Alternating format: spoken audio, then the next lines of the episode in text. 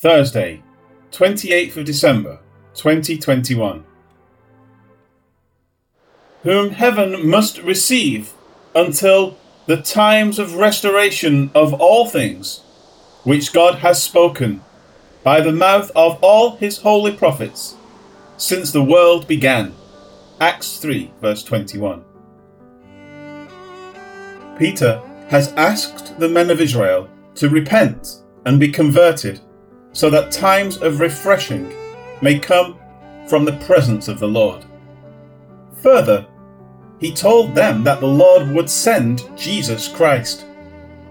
Now he explains when this will happen, beginning with the words, Whom heaven must receive. The Greek word is dechomai. Helps Word Studies notes that the personal element is emphasized which accounts for it always being in the Greek middle voice. This stresses the high level of self involvement, interest, involved with the welcoming receiving. Further, Charles Ellicott says the words have a pregnant force, must receive and keep. Christ Jesus has been received into heaven, welcomed from his time of service on the earth and he will remain there until the times of restoration of all things.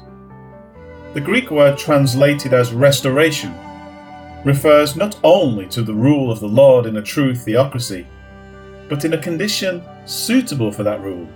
This means that even the physical earth will be restored to a more perfect condition. Some say it will be like the earth before the fall. This may be true to some extent, but there will still be a problem with man's relationship with God, and those born at that time will still be susceptible to death. This is found in various Old Testament passages. Three will be cited of this thousand year epoch to get the idea of where things are marvellous but are still not perfect. No more shall an infant from there live but a few days, nor an old man who has not fulfilled his days. For the child shall die one hundred years old, but the sinner, being one hundred years old, shall be accursed. They shall build houses and inhabit them. They shall plant vineyards and eat their fruit. They shall not build and another inhabit. They shall not plant and another eat. For as the days of a tree, so shall be the days of my people and my elect shall long enjoy the work of their hands. They shall not labour in vain, nor bring forth children for trouble. For they shall be the descendants of the blessed of the Lord, and their offspring with them. Isaiah 65, verses 20 to 23. Despite men living to extremely old ages, as the days of a tree, something seen before the flood of Noah, Isaiah notes that there will still be death. Further, and it shall come to pass that everyone who is left of all the nations which came against Jerusalem shall go up from year to year to worship the King, the Lord of hosts, and to keep the feast of tabernacles. And it shall be that whichever of the families of the earth do not come up to Jerusalem to worship the King, the Lord of hosts, on them there will be no rain. If the family of Egypt will not come up and enter in, they shall have no rain. They shall receive the plague with which the Lord strikes the nations who do not come up to keep the Feast of Tabernacles. This shall be the punishment of Egypt, and the punishment of all the nations that do not come up to keep the Feast of Tabernacles. Zechariah 14, verses 16 to 19. Zechariah's words show that there is anticipated rebellion by the nations, refusing to honour the king, the Lord of hosts, and more. Now, when the thousand years have expired, Satan will be released from his prison, and will go out to deceive the nations which are in the four corners of the earth, Gog and Magog, to gather them together to battle, whose number is at the sand of the sea. They went up on the breadth of the earth and surrounded the camp of the saints and the beloved city. And fire came down from God out of heaven and devoured them. The devil, who deceived them, was cast into the lake of fire and brimstone, where the beast and the false prophet are. And they will be tormented day and night, forever and ever. Revelation 20, verses 7 to 10. Revelation shows that there will be the desire for rebellion and war in the hearts of men. Eventually, a large scale rebellion against the Lord and his people will occur. These show us that the restoration of all things is more in line with the pre flood world than it is with the pre fall world. Unlike the pre flood world, though, its defining character is that righteousness will be more prevalent than sin. Genesis 6 shows how desperately wicked man on earth became. On the other hand, with the messianic rule, man will be guided to, for the most part, make right moral choices and to live in a manner honouring of the Lord. Peter, citing Isaiah, will refer to this epoch of time later in his second epistle. But the day of the Lord will come as a thief in the night, in which the heavens will pass away with a great noise, and the elements will melt with fervent heat. Both the earth and the works that are in it will be burned up. Therefore, since all these things will be dissolved, what manner of persons ought you to be in holy conduct and godliness, looking for and hastening the coming of the day of God, because of which the heavens will be dissolved, being on fire, and the elements will melt with fervent heat? Nevertheless, we, according to his promise, look for new heavens and a new earth in which righteousness dwells.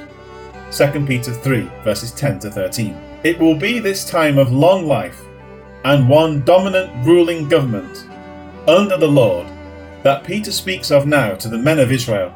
Of this, he next says, which God has spoken. The words signify divine inspiration. It is what Peter will also refer to in his second epistle. And so we have the prophetic word confirmed, which you do well to heed as a light that shines in a dark place, until the day dawns and the morning star rises in your hearts, knowing this first, that no prophecy of Scripture is of any private interpretation, for prophecy never came by the will of man, but holy men of God spoke as they were moved by the Holy Spirit. 2 Peter 1, verses 19 to 21. God speaks, his words foretell, and what he says will come to pass. But his words are conveyed through men Israel understood this because they were the people who kept these oracles of God. As such, Peter continues with, by the mouth of all his holy prophets. This does not mean that all of the prophets spoke of this future period. Rather, it means that there is a united message from God that is conveyed by his true prophets. Their message is one because God is one.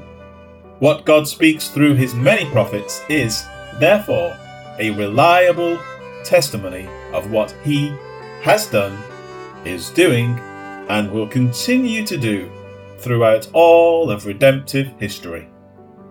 And that message is ultimately given for one overarching purpose, which is to reveal himself through the person of Jesus Christ.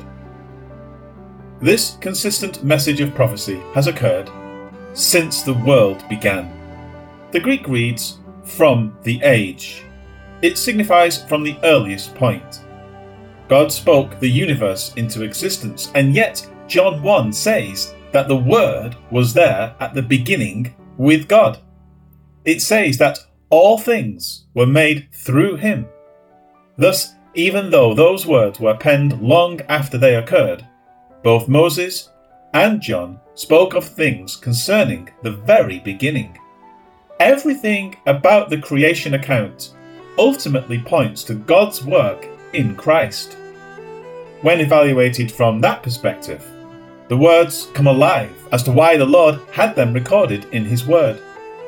Further, Moses records the words of the Lord of Genesis 3:15, the first explicit prophecy concerning the coming of Christ known as the Proto Evangelion. And I will put enmity between you and the woman, and between your seed and her seed. He shall bruise your head, and you shall bruise his heel. Everything in the word is given through God's prophets to lead us to this wonderful understanding of God's workings in and through his Messiah, Jesus. Life application. When reading the Bible, we should continuously ask ourselves why God used the specific words and stories. In our asking, we should question how these things point to Christ. When we discover the answer, the narrative comes alive in an entirely new way. However, we have to be extremely careful to never insert our ideas into the Bible. It is very easy to decide a passage means what we want it to mean.